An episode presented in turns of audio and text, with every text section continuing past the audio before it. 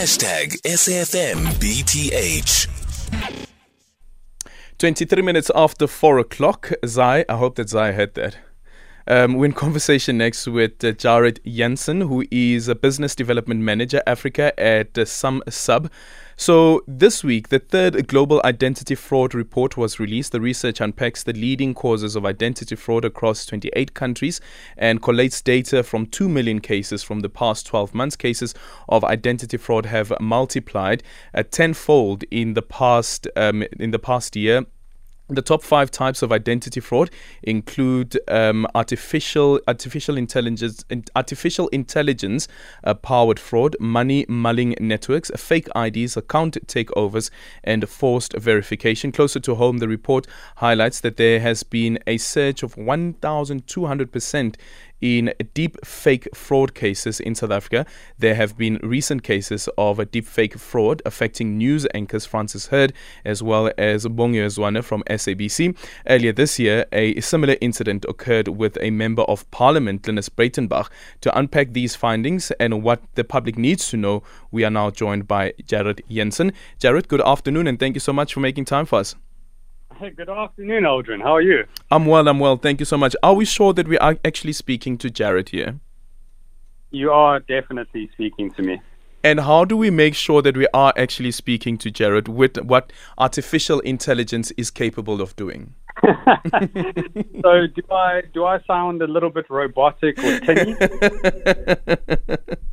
I don't know. I don't know. I don't know. Perhaps somebody else might be convinced that this is him, and when the other hand, it could be somebody else. It could be AI generated. Hey, no, no. I, I, I kind of exist, and my business exists to to uh, fight against these types of things. So if I if I was using it to try uh, fool you, then. Uh, you know, I'm no better than the financial criminals that yeah. actually utilize it for their own financial gain or anything. So, Tell us about what this report has uncovered. Yeah, you know, so it's actually really scary. I mean, it's we we cover we actually do it every single year, and this uh, this year we of course uncovered quite a lot when it comes to all the different types of fraud attacks that are the most common or popular uh, around the globe. You know, and as you mentioned a little bit earlier, of course we we uncovered that deepfake um, well, the growth of deepfakes being used to try gain access to like financial systems and everything here in South Africa has grown over like 1,200 percent in in the past year from 2022 around this time in 2023. You know, and um, yeah, it's really really shocking. And this report covers absolutely everything around uh, the world. So we cover, of course, Nigeria, Kenya, South Africa, a whole bunch of other countries in Africa as well. And um, you know, it's it's not just here in Africa where it's happening. It's it's become a lot more common on a global scale. And the only reason for that is because the technology has just become so openly available to the public. You know, and it's it's it's really scary because right now it's actually quite basic. Um, when it comes to the technology that's actually available. You know, like if you if someone mentioned AI to you uh, five or ten years ago, Aldrin, I mean, would you be like, oh wow, um, yeah, that's hogwash? That's, that's, yeah, yeah, hogwash. That's that's nonsense. It's, this will this will never happen. But yeah, it, it is happening, and um, you know, it's it's scary. The AI is kind of in its infant stage. Mm-hmm. It's still just a baby. Yeah. And if we look at the various countries, uh, especially on the continent, um, which ones are more vulnerable as it currently stands and what your stats have revealed? Yeah. So in Africa, Tanzania, Kenya, and Nigeria actually have the highest fraud rates. But South Africa in particular has been hit the hardest with the increase in deep fake attacks, followed by Nigeria, which actually has an increase of 700%. Mm. And what is it about South Africa that makes it so so so so, so vulnerable? And is there also a question about um, the infrastructure that allows this type of technology, because it is technology that is being used uh, to actually um, to actually uh, uh, put through or conclude the fraud? Because at the end of the day, it's the money that gets lost as well, um, but then people's identities as well, and some people end up being involved in credit facilities that they didn't even take up. Yeah, well, that's that's very true. You hit the nail on the head, yeah. Um, and you know, the thing is, and let me just start off with this, if you don't mind, Aldrin. Sure. So, identity theft is nothing new, right? It's it's it's be, it's been happening for a very long time, and it's just becoming more prominent due to how easy it can actually be done, you know. And I, I for the listeners, I just want everyone to know, like the number one reason for identity theft, of course, is for financial gain followed by hiding another crime. And um, of course, and it sounds like a weird one, but it's also for revenge. Okay, mm-hmm. um, very very strange one, but it's true. But in today's like ever changing world, the sort of dance between technology and like human behavior is getting more complex. Okay, so as South Africans and citizens of other countries around the world move into a state of like deeper financial stress uh, or distress, they become more desperate to make ends meet. And since ad- advanced AI, of course, is just, or technology is openly available to the public, the temptation to use it to make some quick cash becomes too real.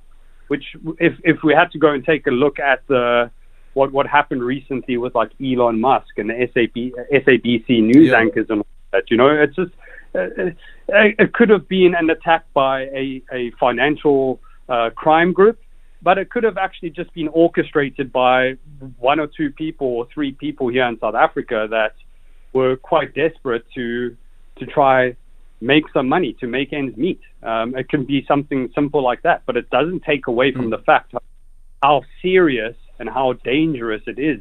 Any advice? Know? Yeah, so you know the thing is, honestly, I, I, I could go on about this for forever, but we don't have much time. Um, but Aldrin, if you if you want to keep me on for the next thirty minutes to an hour, then of course we could dive a lot deeper into this. But yeah. it's really okay. Let, let, let, let, us do this because I think it is important. Let's do this. Um, we're going to go to the news headlines quickly, and then when we come back after um, um, a market update, let's deal with what people need to look out for when it comes to um, identity fraud, especially now that you have artificial um, intelligence generated identity fraud. That is Jarryd Jensen, who is a business development manager Africa at SumSub. We'll have the conversation uh, just after the market update uh, with Makwe Conversations that you connect with and react to. SAFM. Okay, let's conclude the conversation with uh, Jarryd Jensen, who is a business development manager Africa at SumSub, looking at uh, the third global identity fraud report. And uh, Jarryd was about to give us some tips that you need to look out for when it comes to identity fraud and also the use of artificial generated fraud. Um, Jarryd, actually, before we do the tips, and thank you so much for holding on, um, one of our listeners came through and wanted to know um, exactly what deep fake is. Can you hear me, Aldrin? Yes, we can. Okay, so deepfakes are basically just computer generated media, often videos, that use artificial intelligence to replace the likeness of a person in an existing image or video with someone else's likeness. And this technology, of course, can manipulate facial expressions and voice to create a convincing yet co- uh, fabricated content. Um, it's really just about blending people's faces with each other. And of course, uh, you know, when it comes to the voices as well, it's really about if a person has lots of recordings of your voice, they are able to basically just enter a prompt into their into their application or specific applications or software, and they can actually get your voice to say whatever it is that they want. But it generally ends up sounding a little bit robotic and tinny. And that is one of like the telltale, uh, of a deepfake is that that voice just doesn't sound completely natural. But you, you really need to sit and just pause for a little while and scrutinize it to actually pick it up because it can sound extremely real. Okay. And now that you've given us that particular tip, anything else that we need to look out for? Yeah. So, you know, the thing is, it's of course, it's, it's very difficult to completely avoid uh, deepfakes and all of that because, as I mentioned before, it's so openly available to the public. But I mean, you really just basically what I just said right now is that you, you shouldn't believe every single thing that you, you see on the internet. You need to be extremely careful with what you share on what platforms online. And, um, you know, when it comes to like social media, for example, um, it's not really a regulated industry. No one, a person can just create a new email address, go and sign up, and uh, use someone other's someone else's details because the social media platforms don't need to verify all of the individuals that actually register on their platforms.